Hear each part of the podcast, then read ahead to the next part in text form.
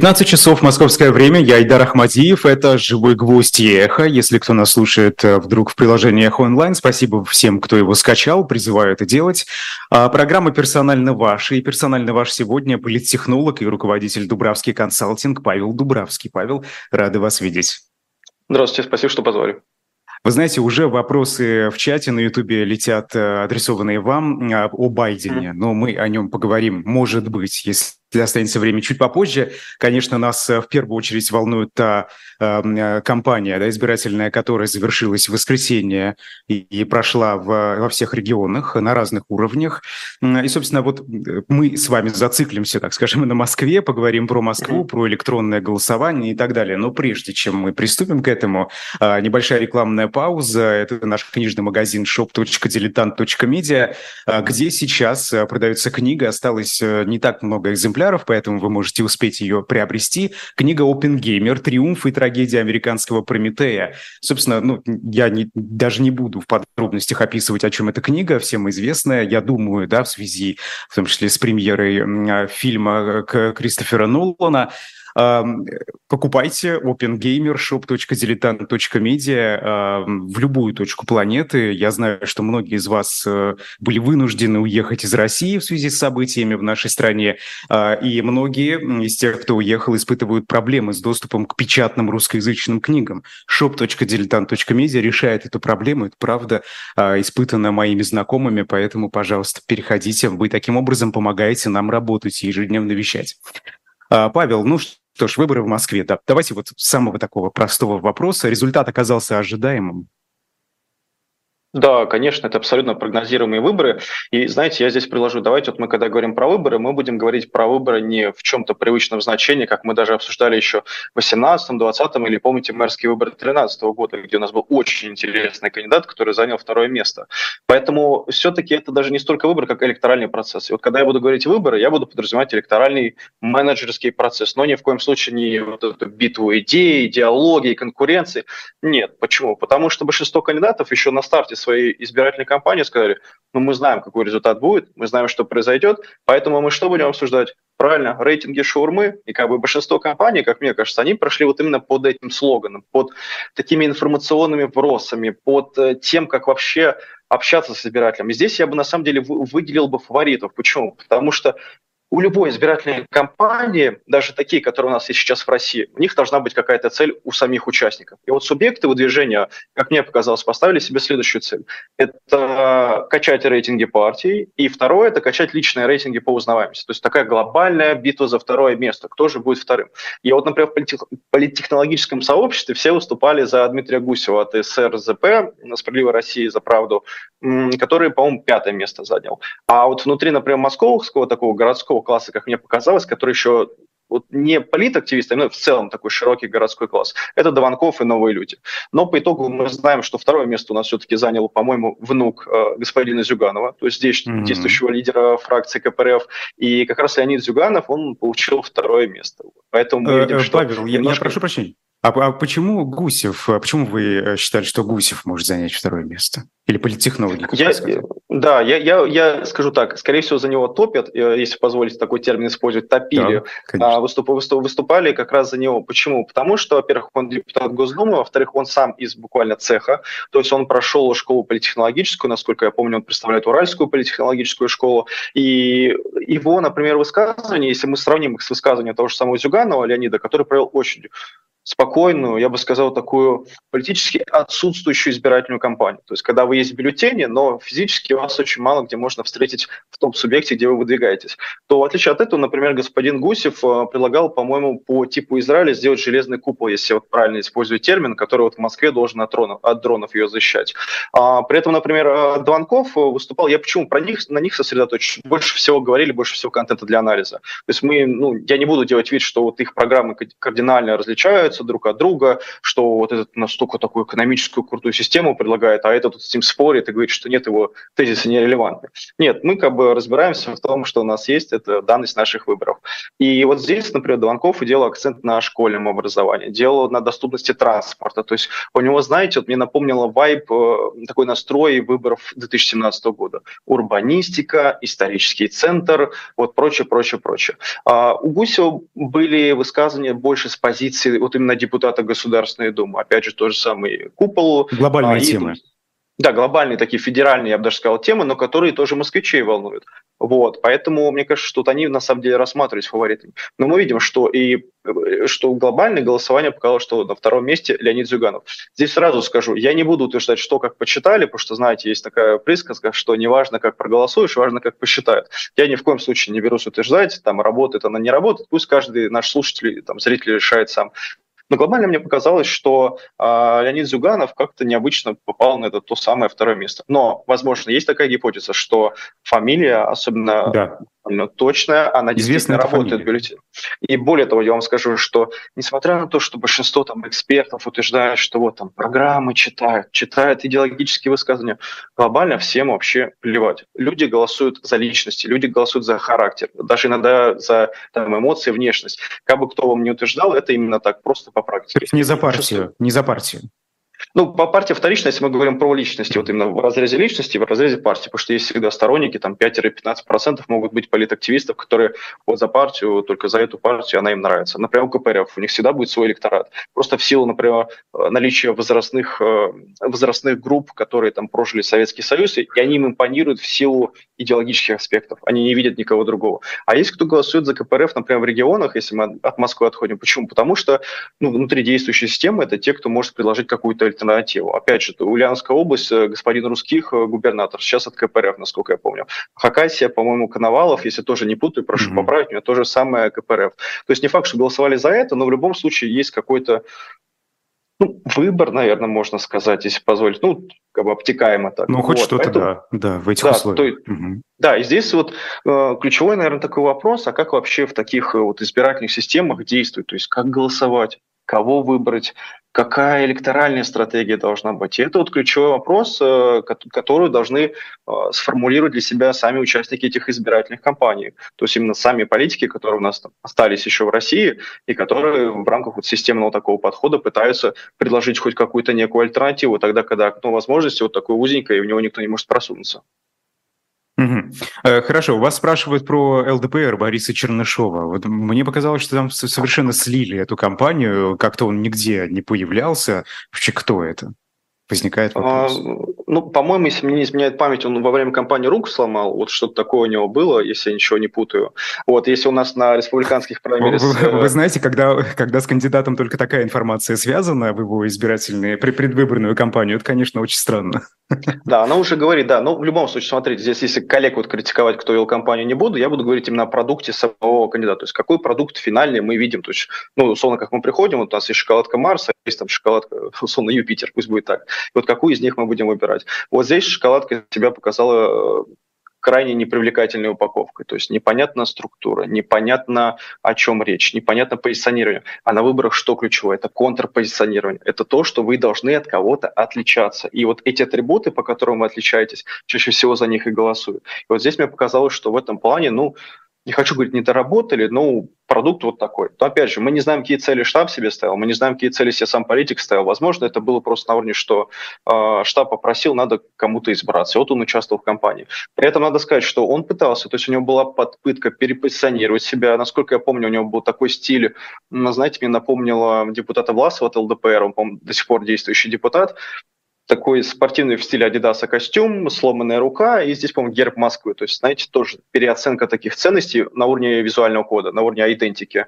А попытка какая-то была. Но, возможно, просто не было прям задачи вести реальную кампанию, потому что стартовые позиции были понятны, и прогнозируемый результат тоже был понятен. О предвыборной кампании в целом. А, скажите, вот была ли какая-то центральная тема? Потому что многие ожидали, что это будет война, что будет все вокруг войны как-то крутиться. А вот что здесь было на самом деле? Ну вот эта тема, она, возможно, была, была бы, если бы выборы были прям в близлежащих, как-то близтерриториальных регионах, а, именно вот российских, которые каноничные, можно так сказать, классические.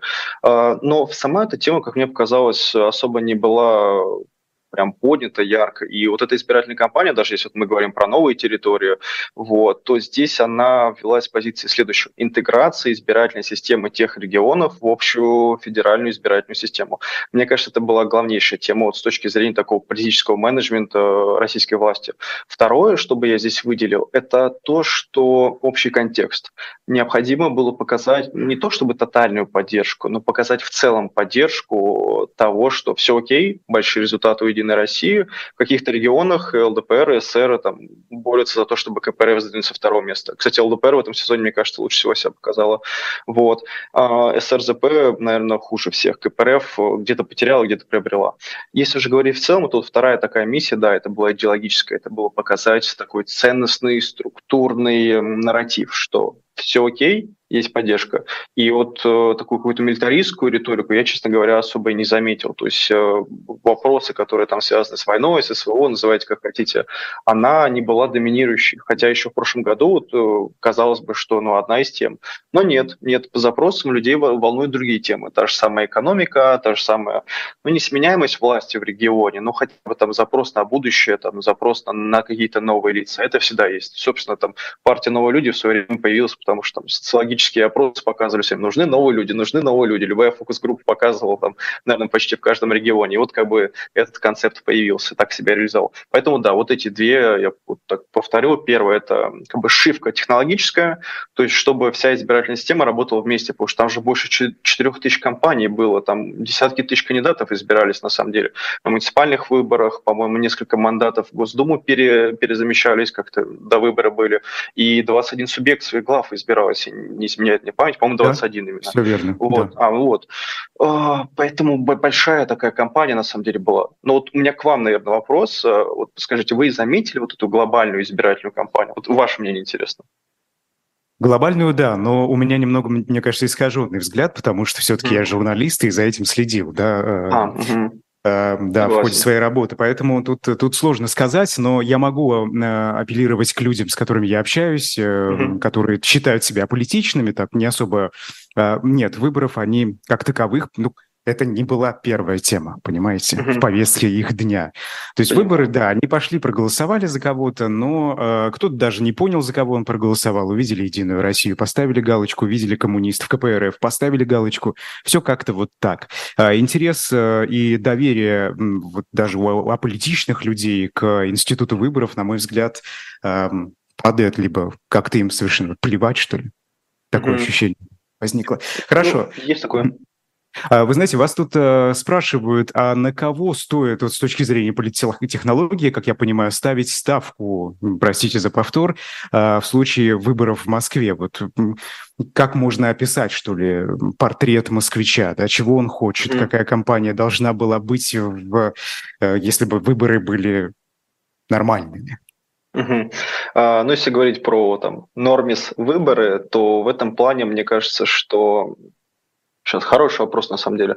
Э, не хочу говорить прям за весь электорат, могу говорить вот про интенции, которые я вижу, то есть как я это анализирую. Мне кажется, что здесь этот вопрос можно на два разделить. Первое – стратегия голосования в такой ситуации.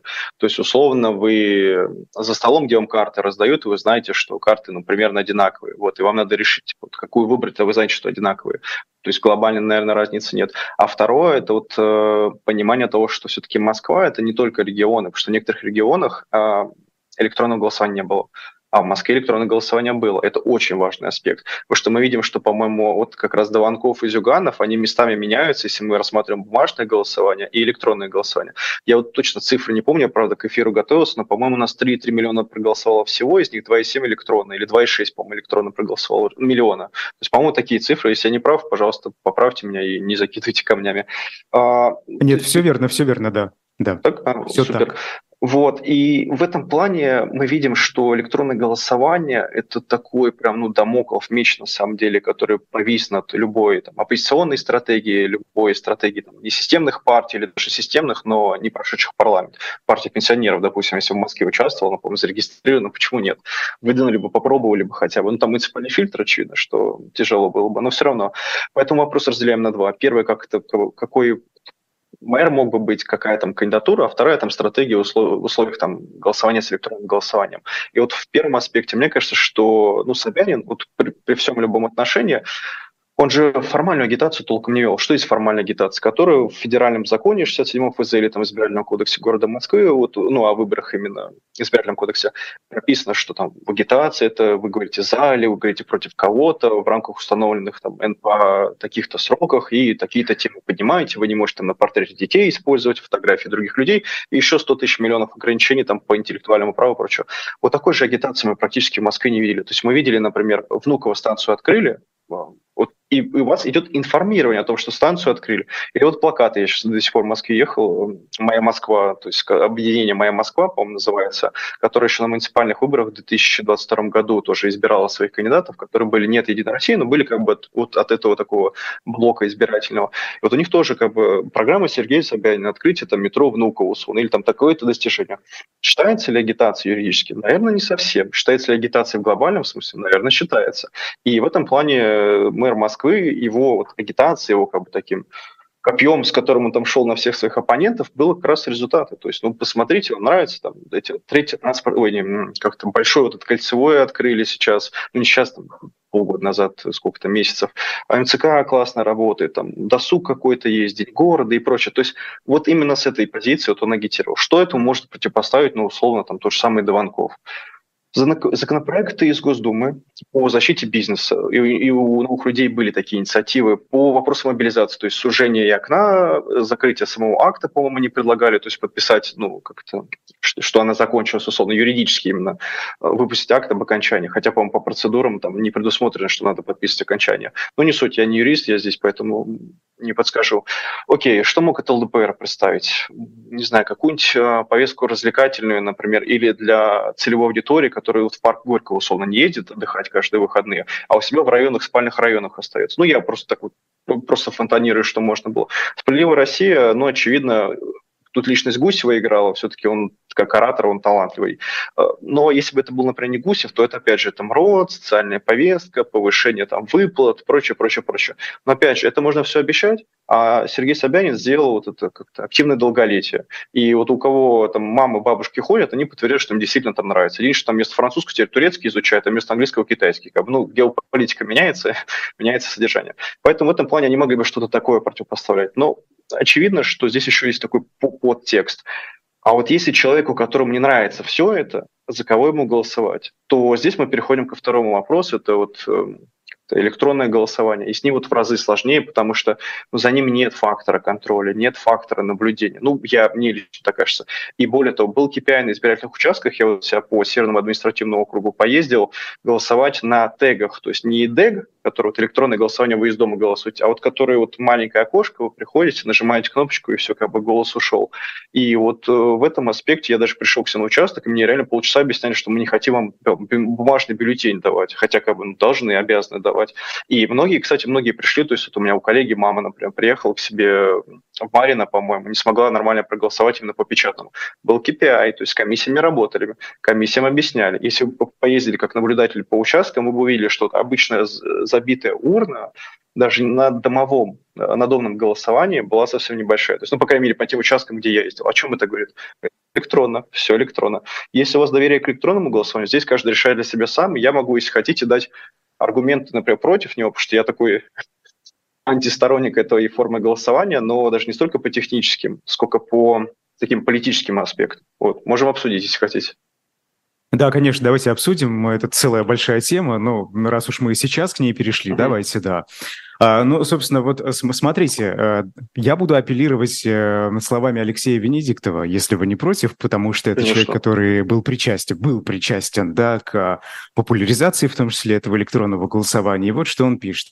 А, бумажное голосование меньше 8% от всех избирателей, 18,5% от пришедших. Несмотря на двухлетнюю оголтелую кампанию против электронного голосования, люди выбирают удобство. Это факт. Он говорит, вот с этим можно поспорить? Да, можно, можно. С этим можно поспорить по нескольким причинам. Давайте вот, э, я думаю, мы с вами примерно одинакового возраста, да? Ну, где-то, наверное, точно. Я думаю, Вам да. не 50, да. и мне не 50. Я пока думаю, уже, не 50. Значит, пока не 50, сходимся на этом. А, вот я вспоминаю свой, свою подростковую как-то Когда был подростком, и с родителями ходил голосовать. Что это было? Это воскресенье, у вас идет ливень, дождь, особенно в Москве часто в сентябре всегда. А, ну, вы знаете, что вас ждут потрясающие пирожки, которые есть на участке. И как минимум возможность посмотреть на многоморник, э, профессиональный термин вот этого большого плаката, где много кандидатов, которые избираются. И это был акт воли. То есть я смотрю на выборы как такое проявление гражданского акта воли в рамках республики. То есть понятно, что у нас республика не в классическом контексте, у нас республика вот, ну, бумажная, скажем так, ну вот юридическая, она пусть у нас так будет. А, я ее немножко по-другому воспринимаю. И для меня голосование это акт воли. И, конечно, голосовать через технологии удобно. Ну, глупо с этим спорить. То есть, ну, конечно, вы сидите на диване, вот у вас тут, ну, сейчас не Netflix, кинопоиск или там Айви какой-нибудь, а здесь у вас э, там голосование. Но Проблема в том, что когда вы упрощаете электоральную процедуру и не сводите ее до выбора шоколадки в Яндекс Доставке или там какой вам кофе сегодня с каким сиропом выбрать, то вы нивелируете само участие гражданское. Выборы это, ну, если хотите, это такая боль вынужденная, на которую гражданин должен преодолевать, потому что когда он ее преодолевает, во-первых, он вспоминает, что а я ради чего ты это сделал, это раз. Второе, ему даже если он на участке только знакомится с кандидатами, ему приходится с ними знакомиться, он хотя бы их не забывает сразу, он их помнит какое-то время. И третий аспект это то, что ну, выборы сами как процедура, э, чтобы она вот из процедуры в процедуру перетекала, она должна человека к чему-то побуждать. Если вы, ну, буквально, сейчас даже регистрируется на электронно, не надо, меня некоторые родственники голосовали, я не против, пусть голосуют. Вы зашли на сайт, э, на госуслуги зашли, ввели, вот по Москве это было, ввели там все, что необходимо, минуту проголосовали, все. Хотя были сбои, опять же, там, смс тоже не приходили, нам тоже не сразу пришла. Но в любом случае. Поэтому я на это смотрю именно с позиции того, что удобно ли это технически? Конечно, удобно. Но, извините меня, и через 10 лет э, вам может приходить через Яндекс Доставку бюллетень готовый к вам на квартиру, а, может даже предзаполненный, вам надо только подпись будет поставить или электронно глазом там посмотреть через дверной звонок, вот и все. Ну, хотите ли вы этот мир? Я вот не хочу такой. То есть для меня важнее было прийти именно на участок, разобраться, почитать, понять, что как, и отдать свой голос. Или там, если кто-то хочет испортить бюллетень, с электронным голосованием он как портится? Вот на этих тегах. Вот я имею в виду, когда на участок мы приходим, как условно в Колумбии или там в Бразилии они голосуют, они приходят, у них тоже такой электронный. А, надо отойти, там, на минуту или на две от него, и тогда ваш голос как бы считается как испорченный бюллетень. Ну, кто-нибудь будет приходить на участок, стоять возле своего вот этого тега, как он это правильно называется, и ждать минуту, чтобы что. И вся комиссия на него почему сейчас смотрит, явка не такая большая, очевидно. И вот стоит, там, не знаю, женщина 47 лет, и вот у нее вся комиссия вот так смотрит, как на какую-то странную, и, естественно, чувствует себя неловко. Это социальное давление. И вот оно в этот раз, как мне кажется, именно так и работало на этих московских выборах. Ну, а кстати, факт, люди... А, нет, нет, нет, к сожалению, Понял. нет. Понял. А, да, по некоторым причинам. А, собственно, люди Понял. выбирают удобство, но это факт. Люди выбирают удобство, да, это как пройти опросник э, в интернете. Знаете, такие опросы, ответьте да. на пять вопросов, да, и себе в конце скажут, кто-то хлебушек или молоко, или что-то подобное. Вот и то же самое, да. А, ну, то есть э, Тут должна быть высокая э, политическая культура у людей, я так понимаю, да? прежде чем про подобные процедуры ввозить, если я правильно понимаю вашу мысль. Ну, я не очень люблю говорить там низкая, высокая политическая культура. Просто, ну, какая бы культура моего народа ни была, я все равно буду его любить, как и вообще всех людей. Это, это безусловно. База. Вот. Просто мне, видите, я очень боюсь вот этих разговоров по политическую культуру, потому что всегда надо говорить с позиции такого легкого снобизма, что вот, а вот там хорошая политкультура, а вот у нас здесь типа такая. Это все лечится. Дайте мне, вот если мне сейчас дадут федеральное ТВ на 4 года, я вам такую политическую культуру сделаю, что у меня там все будут ходить голосовать сами, и сами проводить бесконечно эти выборы и реформировать избирательную систему. Вопрос информации, вопросов каналов информации. Выборы объективно были не очень интересны. Сергей Самянин вел свою агитационную кампанию с точки зрения своих результатов. Это, кстати, логично. Почему? Что он инкумбент, то есть он действующий политик в кресле, который сидит, такой профессиональный термин. И ему надо рассказывать только о своих результатах. Ему не надо убеждать. Он, у него доказательства Москва после Лужкова. Все. Ну, то есть две картинки разные возьмите. Вспомните вот эти плакаты, когда едешь там по любому шоссе рекламные от Лужкова, где все-все-все в рекламе, вся Москва в рекламе была. И то, что сейчас. Ну, совершенно два разных города. Но он действительно более такой европейский, хотя, наверное, это уже сейчас неправильный, не актуальный термин, он уже другой. Ну, посмотрим, что с ним станет там через 5-10 лет. Но в любом случае, у него было как бы что показать, что доказать. И люди выбирали, это действительно большинство, как мне кажется, реально честно проголосовали за него, то есть, ну, потому что им просто нравится. Либо такой статус-кво сохранить, что, ну, было окей, пусть окей. Во-вторых, не было именно политического такого аспекта, это была компания именно за городоначальника. То есть она не чувствовалась как, что я приду как мэр, э, и что-то политически там сдвиги начнутся, поменяются поменяем что-то, законодательство, мэрская избирательная кампания поменяется, избирательная система Москвы поменяется. Ничего такого не было. То есть, ну, рассуждение было на уровне а, там МРОТов всяких, социальных выплат, э, парков, э, точной застройки, по-моему, даже совсем немножко было, и все. Поэтому, ну, и человек, ну, что он видит? Ну, как ему это может быть интересно. А на основе чего? Может, там яркие агитационные ролики у нас были, которые постоянно крутили? Нет, не, не было. Вот.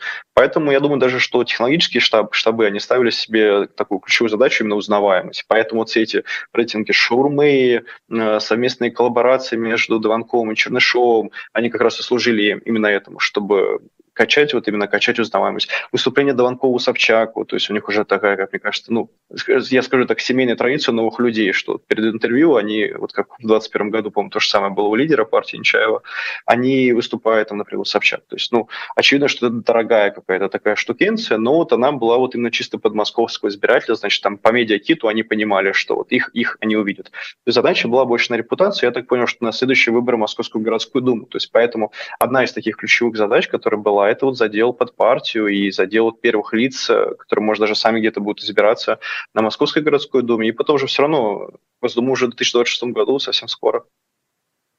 А скажите, это недоработка политтехнологов этих кандидатов а, или м, другие причины? Невозможность проводить полноценную избирательную кампанию? Ну, скорее второе. Я, я бы не говорил, какая-то недоработка. Несмотря на то, что принято считать, что там российские политконсультанты, технологи, они там не знаю, в болоте своем варится и прочим, не совсем так. Я, ну, как бы слежу за американским рынком, более того, у меня там компания не только в России работает, поэтому я могу сказать так, что российские политконсультанты в идеологическом плане, например, одни из самых сильнейших, я так считаю, в содержательном плане, то есть по тому, что можно предложить. И даже посмотреть на то, как там власть э, с нынешними смыслами играет вообще глобальными, ну, это просто лишний раз подтверждается на самом деле и по медиа, как работает, технологически тоже. Вот. Это, ну, странно считать, что там представители власти будут глупыми или представители каких-то компаний будут глупыми. Нет. Но есть ограничения. Есть ограничения на уровне самой агитации. То есть вот сам закон о выборах, самые законы там НПА о выборах, они так сильно все ограничивают вам вот, вот реально легче ничего не запускать, э, ходить на поквартирку или там один ролик какой-нибудь снять, где только лицо кандидата и других не видно. По-моему, как раз то ли в Якутии это было, то ли еще куда-то вот выборы в Тумен, не помню в какой республике, или Тумен, извините. А, mm-hmm. И там как раз видео, где сам кандидат, вот у него лицо видно, а все остальные должны спиной ходить, потому что нельзя вам других лиц, э, даже с их разрешения, ну, это такая пограничная юридическая зона показывать. И вот в этом как раз заключается сложность. Поэтому, отвечая на ваш вопрос, конечно же, второй очень сильно ограниченный и достаточно тяжело придумать что яркое такое, взрывное. И плюс, опять же, в Москве понятно, какой результат должен был быть. Мне кажется, что реально глобальная задача кандидатов была это задел своих партий на следующие выборы, которые будут партийные. Если бы Сергей Митрохин, э, яблочник, э, все-таки принял участие в этих выборах, э, внес бы он ну, какой-то свежий воздух, что ли, в эти выборы, составил бы какую-то конкуренцию, что ли, заставил э, протестных москвичей, москвичей с протестным настроением прийти и проголосовать. Мне кажется, что не позволили бы, не дали бы, потому что основной лозунг партии «Яблоко за мир», и, насколько я помню, они сейчас в Гордуму Екатеринбурга прошли в два раза, увеличили, кстати, по-моему, до 9% свои, свои показатели. Еще в ряде регионов тоже, по-моему, по Великому Новгороду, если не путаю. Великий Новгород, да. А, Великом, да. То есть в этом плане, причем с лозунгом «За мир», просто чтобы вы понимали, вот именно таким классическим своим, который они уже два года используют.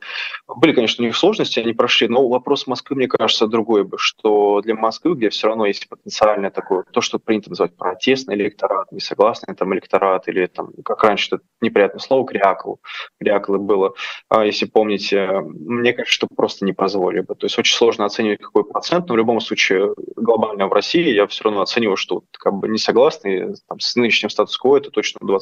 Ну, вот я это как минимум оцениваю. Любые вот если вы откроете просто окно возможностей, скажете, агитировать можно как хотите, а, меняем все законодательство о выборах, мне кажется, картина сильно поменяется, потому что все-таки избиратели голосуют, опять же, не за программу, они голосуют за эмоциональную свою такую составляющую и от кандидата, и от партии когда они видят условно будущее, предложение этого будущего, такое, знаете, вот как политическое приложение, как коммерческое приложение, вот компания отправляет за сотрудничество, только здесь политики отправляют своим избирателям.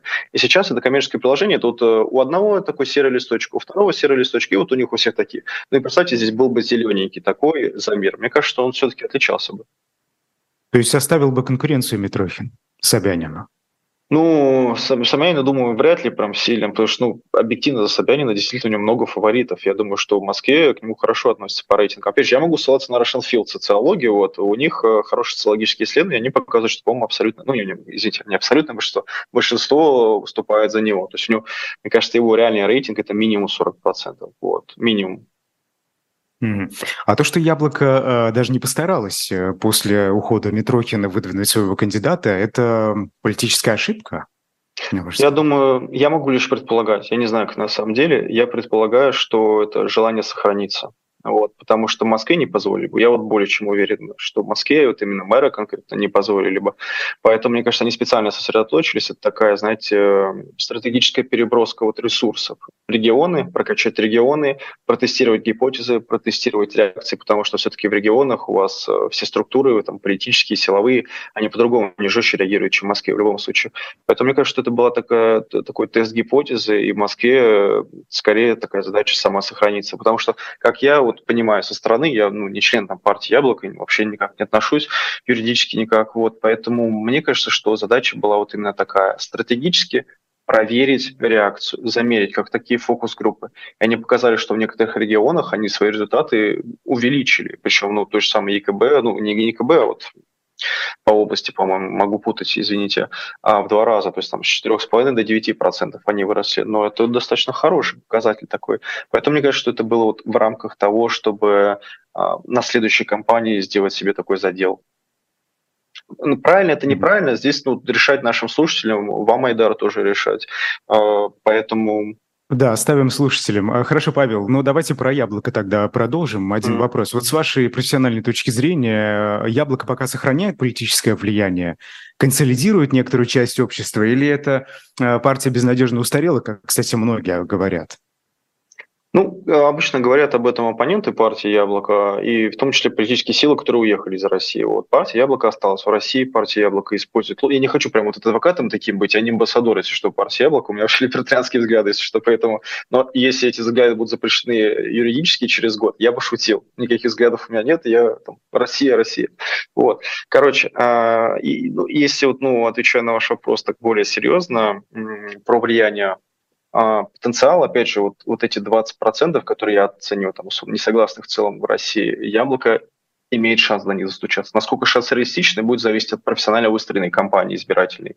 То есть, если они смогут правильно свои смыслы очень просто упаковать и донести до широкого круга избирателей, и при этом подключить еще ну, хорошую такую агитационную машину, мне кажется, шанс есть. Насколько сейчас влияет? Ну, очевидно, это не первая партия, не вторая, не третья. Ну, просто объективно. Они не сильный. Но какое у них есть преимущество? Что, что партия Яблоко, у них есть свой культурный такой феномен.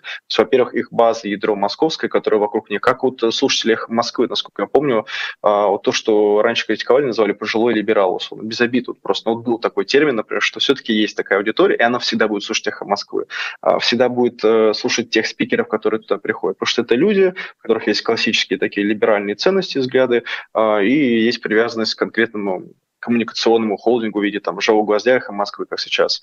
Кстати, у вас скоро будет миллион, я вот надеюсь, я вас успею поздравить.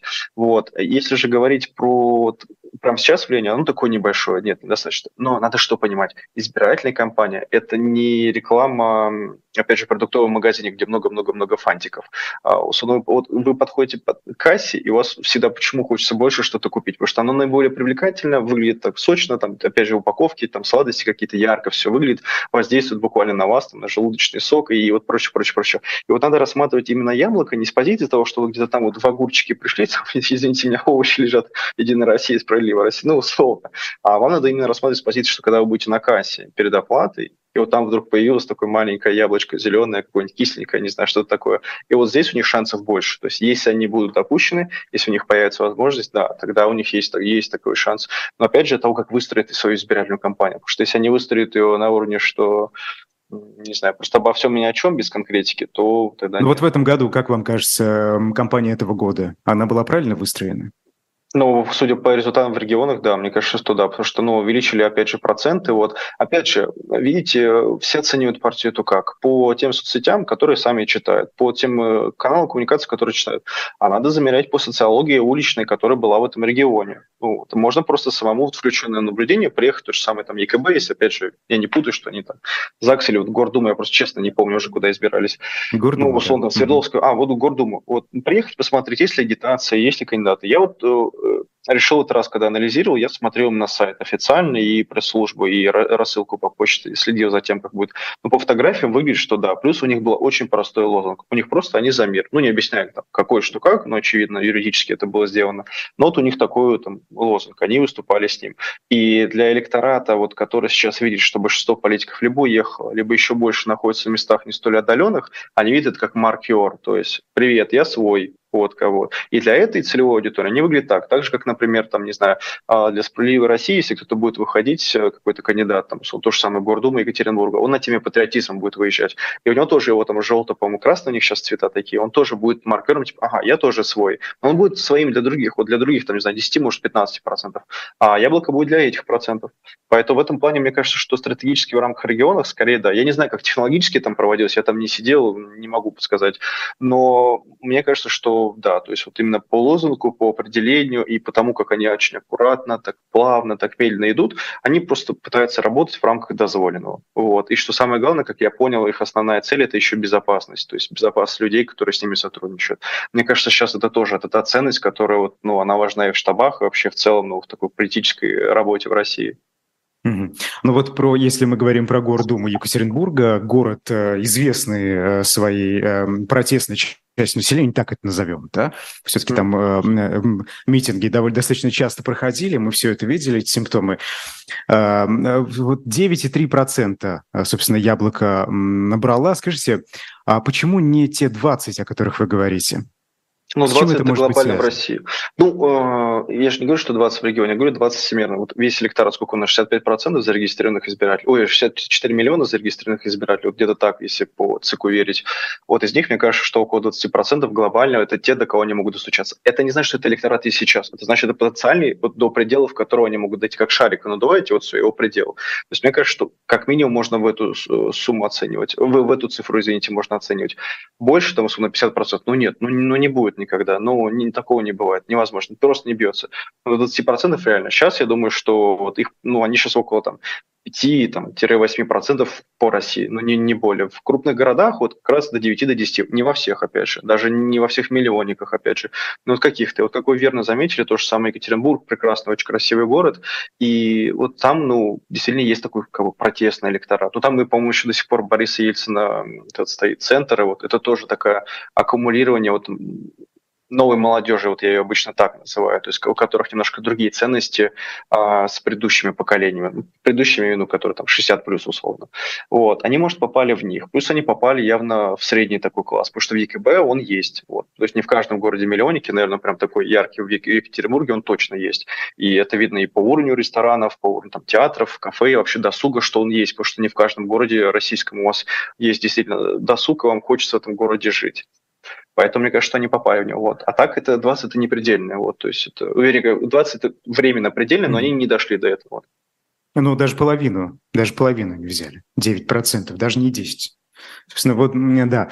Э, хорошо, но э, вы следили за тем, как умное голосование в этом году сработало, которое запрещено Нет, в России?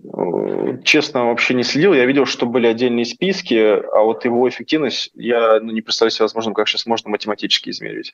То есть как вот можно импакт, буквально вот влияние измерить, понять. Но опять же, вот то, что вы называете, это же вообще ну, стратегия такого консолидированного оппозиционного голосования, когда там...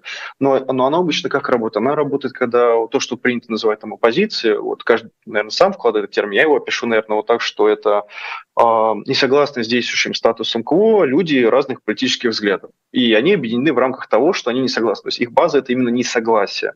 Они могут разделяться, там, не знаю, кто-то будет либертарианцем, националистом, леволибералом, кто-то будет вообще там коммунистом и там, social justice warrior, ну, условно, там, что такое. То есть разные цвета совершенно для каждого любой фломастер найдется.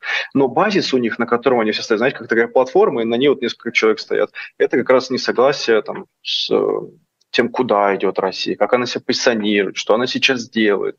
Вот. И здесь э, мне кажется, что когда такое голосование используется, оно должно разделяться всеми членами, то, что называют такой глобальной оппозицией. В данный момент я вот не увидел. То есть, например, вот в мои как бы, информационные пузырики, которые я читаю, толком этот список не пропал, я не попал, я его там увидел в последние дни, у кого-то там что-то, где-то в Телеграме кто-то его пере, перерепостил с критикой. Поэтому здесь ну, мне несложно немножко говорить, но в любом случае такая стратегия действительно есть. И, насколько я помню, 2020 год, можно сказать, что успешно эта стратегия сработала в регионах.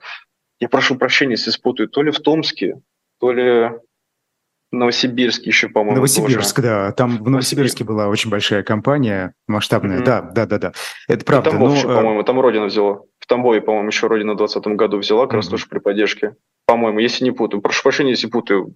Ну, собственно, если говорить о результатах этого года, то вот, например, Екатеринбург, да, тут э, слушатели подсказывают, э, mm-hmm. что умное голосование рекомендовало голосовать за Яблочников в Екатеринбурге, и, собственно, вот э, они взяли такой большой процент, как Леонид Хорошо, можно? пишет.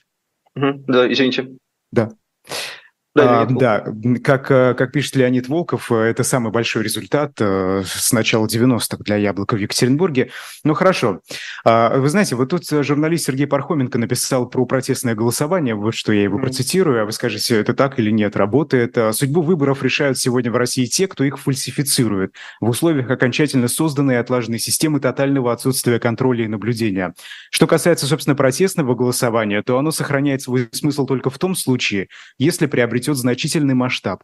Такой, который позволит протестующим избирателям почувствовать, просто наблюдая за происходящим, за поведением соседей, просто обсуждая новости со знакомыми, что произошло нечто важное, что подано а, много протестных голосов и что они все были украдены, уничтожены. Собственно, вот как это произошло, например, в Беларуси, да, мы видели реакцию общества, когда люди говорили, ну не может быть такого результата у Лукашенко. Mm. И вот они вышли на улицу и стали протестовать. Вот это так в России тоже работает или нет? И Э, просто если это так, то мы можем говорить, что, собственно, вот в наших сегодняшних условиях а, протестное голосование не имеет абсолютно никакого значения, и даже ходить на выборы будто бы и не надо. Ну а что? Что мы добились? Чего добились? А, я принципиально против позиции «не надо ходить, не надо портить бюллетени». Почему? Участие в выборах – это гражданское участие, это привычка, это часть культуры. Это, если хотите, потребительская привычка, как вот в маркетинге есть термин, как мы обсуждали, ДЭК, что как Яндекс доставку себе заказываете, вот он за, за 15 минут к вам приезжает свежий кофе. Ну вот. А здесь надо выработать эту привычку, вот буквально как вот у вас есть Яндекс доставка, где вы можете объесться, стать толстым, огромным, а у вас есть тренажерный зал, до которого вам надо минут 15 ехать, там, условно, на автобусе. К сожалению, выборы – это второй результат. То есть вам надо себя заставлять идти в тренажерный зал, чтобы выглядеть лучше. Но если вы так хотите. Опять же, вы можете не хотеть и заказывать каждый день себе по 15 доставок и умереть э, в 220 килограмм. Вот как бы каждый, каждый выбирает, что ему угодно. Возможно, я последую как раз этому примеру. Мы посмотрим, что будет в будущем. Ну вот, если же мы говорим вот именно про второй аспект, то это то, что надо в себе воспитывать. Это вот сейчас нам пытаются продать это как такой рудимент. Вы поймите, что если, например, технолог работает на каком-то округе, он понимает, что у него зарегистрирован кто-то, за кого может консолидированное позиционное голосование быть, или в целом кто может получить там даже второе место или претендовать на первое место, его задача сушить явку это основное. Почему? Потому что мобилизационный электорат, вот, условно, партии «Единая Россия», он всегда будет примерно 18-20%. Тоже, опять же, почему? Это люди, которые часть системы задействованы на производствах, задействованы там, в каких-то ГУПах, ГБУ вот, и прочих-прочих организациях. Тот самый админ-ресурс, о котором много говорят, да? Собственно. Да, то есть он, он самый. И задача на перспективу, но это, опять же, это мое личное мнение. То есть я могу здесь ошибаться, могу заблуждаться, и со мной можно спорить и критиковать, конечно. А, как мне кажется, это воспитывать себе эту привычку. Почему? Потому что, окей, сейчас мы все проголосуем, ничего не получится, мы, мы все проголосуем, ничего не получилось, мы расстроимся. Окей, привыкаем расстраиваться. У самурая есть только путь, как бы все, у нас другого варианта нет. И нам надо себе это воспитать, чтобы когда этот был момент, когда вдруг кто-то попал, каким-то, ну не знаю, система дала сбой, кто-то попал, и он не просто на второе место претендует, он на первое место претендует. Чтобы нам не надо было объяснять людям, которые раньше голосовали, а теперь не голосуют, ничего не поменять, чтобы мы просто говорили, за шкирку брали, говоришь, так, идешь голосовать, и что-то меняется. Это может через 5, 10, там хоть через 50 лет быть, но все равно в любом случае надо, надо этим заниматься. Это просто гражданский долг. Это важно. К этому надо идти. Но для этого есть еще второй аспект. А, здесь уже вопрос э, к современным политикам, особенно оппозиционным политикам и даже уехавшим политикам, потому что что конкретно они будут предлагать, смогут ли они договориться, смогут ли они объяснить эту стратегию, примут ли они ее внимание. Почему? Потому что наши выборы э, Владимира Путина в 2024 году будут, то есть президентские выборы, а, пока вот по сливам говорят о том, что там будут все эти кандидаты от партий, вот действующие возрастные кандидаты, но, опять же, голосование против не запрещено законом, насколько я понимаю. Ну, и помню, пока еще не запрещено. И агитация против тоже. Что вы, что вы имеете в виду голосование против? Ну, условно, у вас есть Зюганов, вы голосуете, например, за Зюганова на президентских выборах в 2024 году. И представьте, таких будет там 30-40%. Я, конечно, ну нет, конечно, нет. Ну, скорее всего, нет. Но в любом случае, вот эффект, э, про который господин Пархоменко говорил, который вы упоминали о том, что все соседи понимают, кто как проголосовал. Это в любом случае политизация. И это вот такая легальная возможность, когда люди, которые не согласны с этим статусом КО, с этой системой, как-то они могут взять и проголосовать по-другому. И, Но их и мало, понимаете, Павел, их очень мало. Это не 50 даже процентов, это их мало. Да, я не спорю с этим, но в этом, в этом как бы и проблема, что их мало, а агитация работает так, что вы агитируете, и их становится постепенно больше. На этих выборах не факт, что там даже на 3% больше станет, но не факт но в перспективе глобальная задача от людей, которые не согласны, только агитировать. Ну, просто посмотрите, например, любой борьбы за гражданские права. Конечно, у них не было такой системы противодействия, которая есть сейчас. Но это очевидно, как бы это, ну, убираем это за скобки. Но там, не знаю, то же самое освобождение афроамериканцев США от всех гнетов, которые у них тоже самое были. Мне, конечно, скажут, типа, ты опять со своим там США, с этой повесткой уходи, Айдар, включайте эфир, не хотим его больше слушать. Ну, окей, ну просто, ну, как пример, есть практика в других странах, есть практика того, как это делается, собственно, легально, законно. И 24 вот у меня просто такой вопрос, может, вам тоже, если, если захотите ответить, ну, а какая стратегия могла подойти в 2024 году? Ну, тем, кто не согласен. То есть что, просто не приходить? Типа, пусть сами проходят. Вот у нас момент, когда все внимание приковано к, ну, к трем теперь дням, а, все решается за эти там три дня, и мы что, пропускаем, ничего не делаем? То есть вообще ничего не смотрим? Ну вот смотрите, что мне говорят люди, да, у которых не было подходящих кандидатов э, на местных выборах вот в эти выходные. Они говорят, ну вот приду, я проголосую за коммуниста, за представителя ЛДПР, Справедливой России, новых людей даже там, да, где-то они там вроде бы были. А, ну и что? Что это изменит? Эти люди потом придут, э, да, получат мандат, они будут голосовать так же, как это делает Единая Россия. Их политика абсолютно не отличается от политики партии власти. А зачем тогда я буду отдавать за их голос? И вот мне один сказал, я их буду таким образом легитимировать, легитимизировать. Да. Угу. Зачем я буду голосовать? Если я голосую за кандидата, значит, я поддерживаю его политику. Но я не поддерживаю их политику. Зачем тогда я буду кому-то отдавать свой голос? Нет, ну, э, это очень хороший вопрос, и ну, давайте вместе с вами порассуждаем, потому что вот у меня, конечно, ответа нет, но мне вот тоже интересно попробовать такой как бы себя инсайд достать. А, давайте посмотрим на это так. Вот человек говорит, что он легитимизирует, и тем самым подписывается под всем, что он делает.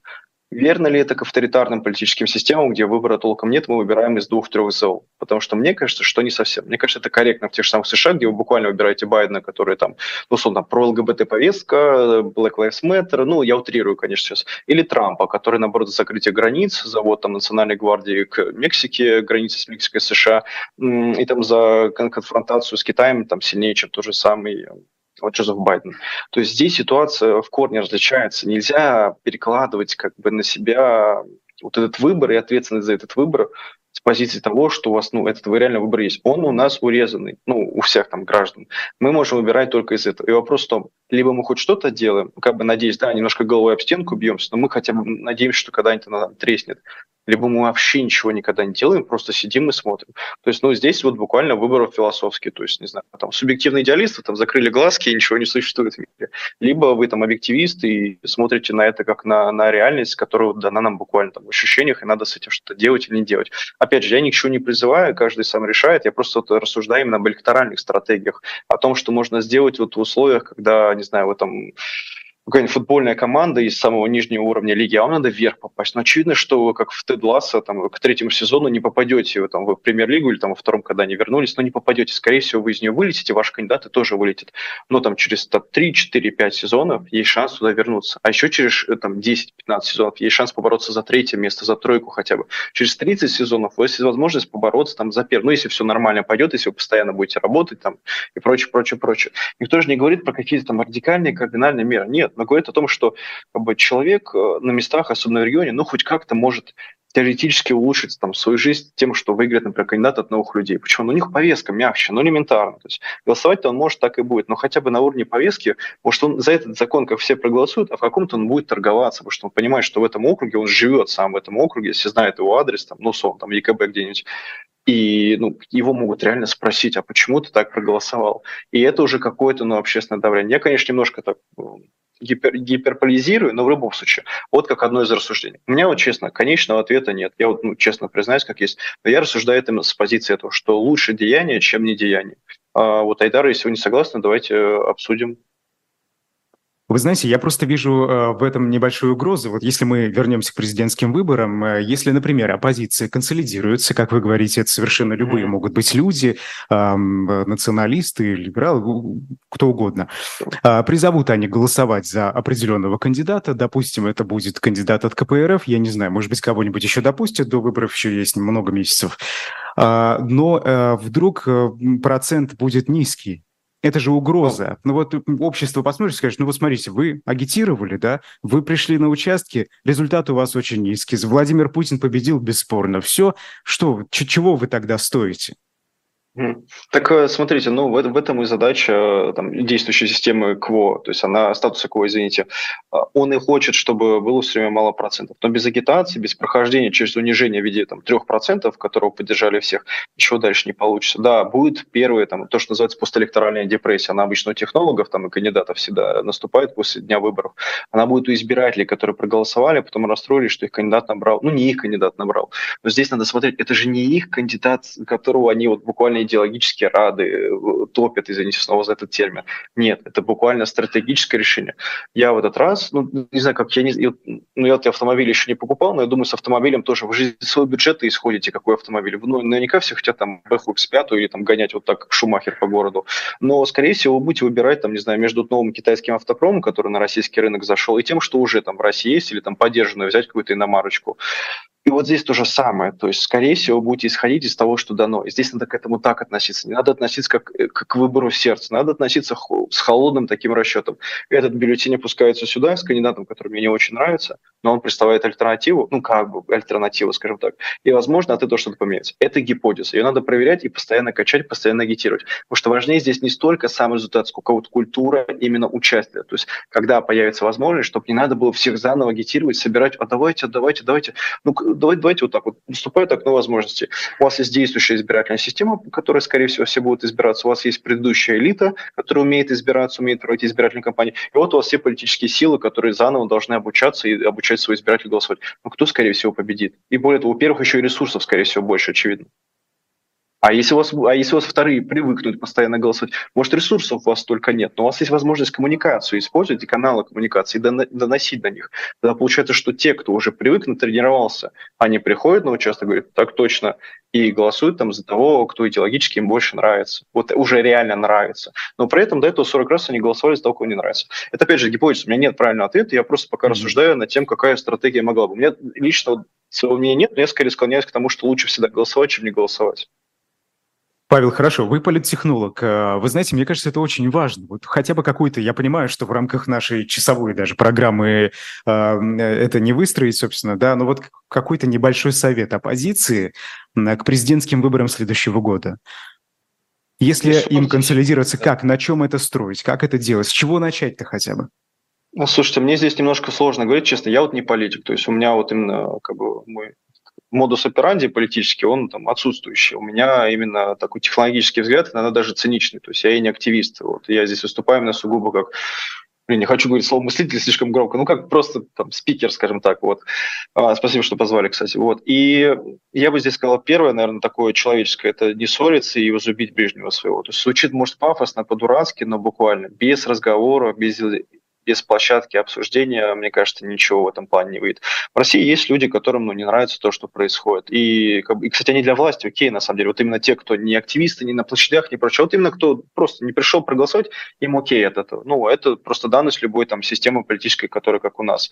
И здесь я бы ну, советовал просто договариваться, но, опять же, это не мне здесь советовать э, политикам, это они сами должны это инициировать. Я могу сказать одну простую вещь. Если вы политики, которые уехали из России, меня вот за это могут покритиковать их права. Но не надо оскорблять народ, который остался, который живет в вашей стране. Это просто ну, неправильно. Не согласны.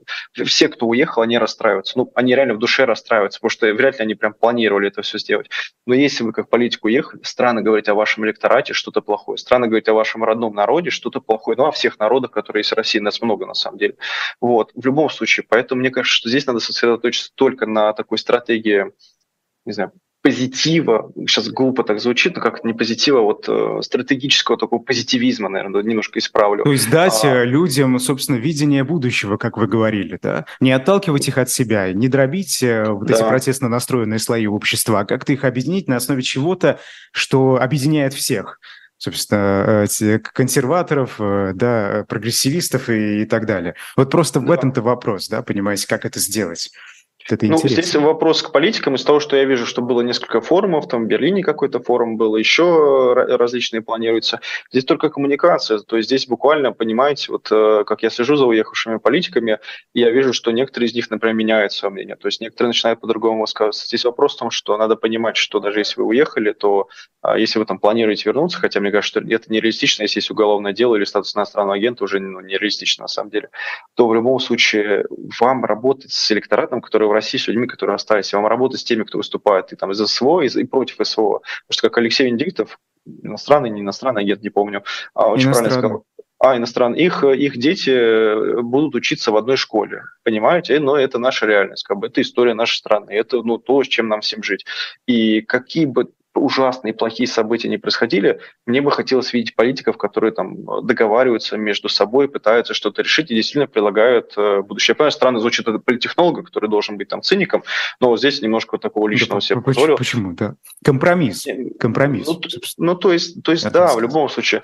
И, не, и, наверное, меньше радикализма, потому что мне кажется, что он просто не помогает, он отталкивает, и более того, вот русский он в глобальном смысле человек, ему это претит. Мне кажется, что нет. Потому что, опять же, пример новых людей – это запрос на то, что электорально был это пример новых людей. То есть ну, буквально вот слова не партии, а вот именно того, что они хотят новые лица, они хотят какую-то идею и прочее. Потому что я вот уверен, что политики даже такого крайне либерального толка, они все равно с выплатами по СВО придется работать как с повесткой. Ну, ну придется просто, потому что эта часть, ну, запроса, он будет в части регионов. Если вы претендуете на представление своего народа, как бы вы должны претендовать на разные повестки. Нельзя сказать, по этой теме я не буду обсуждать, а по этой теме я выступать не буду. Так не работает. Посмотрите, там окей, даже США, там, Трамп, э, Байден, тот же самый, а, все равно они, когда избираются, они говорят, я президент всех. Хотя он представляет, ну, буквально, там, не знаю, не знаю 51% зарегистрированных избирателей своей партии, там, и, не знаю, и 36% зарегистрированных демократической партии Трамп. Но все равно будет стараться представлять всех, хотя идеологически будет многих не устраивать. И мне кажется, надо, ну, в этом плане как-то к этому стремиться. У нас мало времени осталось. Вас спрашивают о, об институте наблюдения. Как он сработал вот в этом году, когда мы видим, да, перед выборами а, начались репрессии, гонения на, на участников движения «Голос». А, что, что было с наблюдателями? А, ну, вот опять же, по примеру господина Мелькальянца, не знаю, тоже иностранный агент, не иностранный агент, вот, э, мы, ну, мы видим какое отношение к этому. То есть, видите, в чем разница, что голосование, например, за условного Зюгана в 2024 году, вы пускаете бюллетень, у вас ноль рисков. Ну, я пока это так вижу, может что-то изменится. Это на сегодняшний 13 сентября, поэтому посмотрим. А, и опять же, это вот именно для тех, кто рассматривает систему, как кому-то она не нравится. Потому что есть те, кому нравится, ну, очевидно, что ну, в России разные люди живут совершенно, и у нас там, у нас можно разделить там 40-60, можно 50 на 50 разделить всех. Вот. И все-таки наблюдение – это другое, потому что наблюдение – это активное участие. Наблюдение – это даже, можно сказать, юридический статус, как вы присутствуете на участке. И система, как мне кажется, она посчитала теперь, что такой формат он лишний. Поэтому оно несет за собой определенные риски, это тоже надо понимать. Наблюдение, как это помните, в 2017 году все такие веселые, пошли на наблюдение, вау, классно, муниципальные выборы в Москве, там все наблюдали, не спали ночью. И сейчас это совершенно два разных и института, и совершенно два разных события. Поэтому я бы здесь советовал вот именно поаккуратнее с этим быть. Но в любом случае, э, институт наблюдения до сих пор существует. Просто смотрите от того, насколько какие риски есть. Если вы, например, от партии идете, ну, системные, вот этой зарегистрированные, которые в, э, в Госдуме находятся, рисков в разы меньше, скорее всего, даже, наверное, толком ничего не будет. Но, опять же, сами оценивайте всегда. Любое ваше политическое действие в России надо оценить с позиции безопасности. Вот я считаю так. А, ну, смотрите, по поводу как раз электронного голосования тоже спрашивают. А, вот Алексей Венедиктов, обратимся к его одному из тезисов. Он пишет, соотношение голосов в электронном и бумажном практически выровнялось. Да? Собянина 77 в электронном, 75 в бумажном, у Зюганова 8,8 и там, и здесь. А, это о чем может говорить? О том, что не было фальсификаций? Ой, хороший вопрос. Но я просто напомню, что у нас есть закон о фейках, где есть утверждать, что были фальсификации, не предоставляйте никаких Мы предполагаем, мы предполагаем. Да, то есть, да. вот я честно скажу, на Москве прям таких массовых, э, мне кажется, не было, честно. Ну, наверняка всегда были, по-моему, там несколько участков отменили, по-моему, по России в целом там несколько сотен отменили каких-то участков. Но это вот именно маленькие, там совсем далеко-далеко. А если ну, у нас мало времени, я заканчиваю я бы сказал так, что я просто в целом не доверяю институту электронного голосования. Я не могу его проверить никак. Понимаете, бюллетень бумажный, я вижу, вот я вижу, она упала, я понимаю, кто-то проголосовал. А, можно на участке наблюдать, все три ночи отсидеть и посмотреть, как там эти сейф-пакеты находятся в сейфах и так далее. Все эти можно смотреть, потрогать, пощупать, ну, в зависимости от вашего статуса, там, PSG, PRG или там кто вы. Вот. Но с электронным голосованием, ну как, ну в чем проверка? То, что они какой-то там раньше код, э, вот при Алексее Венедиктове был этот открытый код, вы можете там вставить свой хэш и посмотреть, как ушел ваш голос или нет. Собственно, ну, в 2018 я... году был публичный аудит, это, это правда. Да. В 2019, по-моему. В 2019, да. Да, в 18-м не было дега, просто в 19-м он на МГД был и там странно сработал, скажем так. Я его критик с 19 года в этом плане. Вот, э, и я не могу его проверить. То есть, ну, хэш, ну, вставил я эти циферки, что я все равно это глобально, ну, я не про себя конкретно, вот про такого избирателя. То избиратель не понимает, ну, что у меня там папа проголосовал, он что, будет проверять э, там этот хэш? Да нет, конечно, не будет. Он отдал, голос и думает, ну, ладно, все, отдал. Поэтому для меня такой black box, такая черная коробка, результат заходит, а на выходе что-нибудь. Я лишь предполагаю. Но если у меня нет доверия институту, как бы, системе такой глобальной, то и здесь тоже, в частности, скорее всего, не будет. Ну, если рассуждаем не обо мне конкретно, опять же, вот о mm-hmm. таком избирателе, который задает вопрос, интересуется. Павел, э, да, и последний вопрос, у нас мало времени, но вот вы наблюдаете за избирательными кампаниями э, в других странах, ведь электронное голосование – это не особенность России, это же да, применяется в других странах. В Соединенных Штатах тех же самых э, можно было проголосовать с помощью почты. Просто отправить не, свой ну, голос. Почтовое голосование, оно сделано почему? Кстати, извините, у вас чуть-чуть шипит микрофон.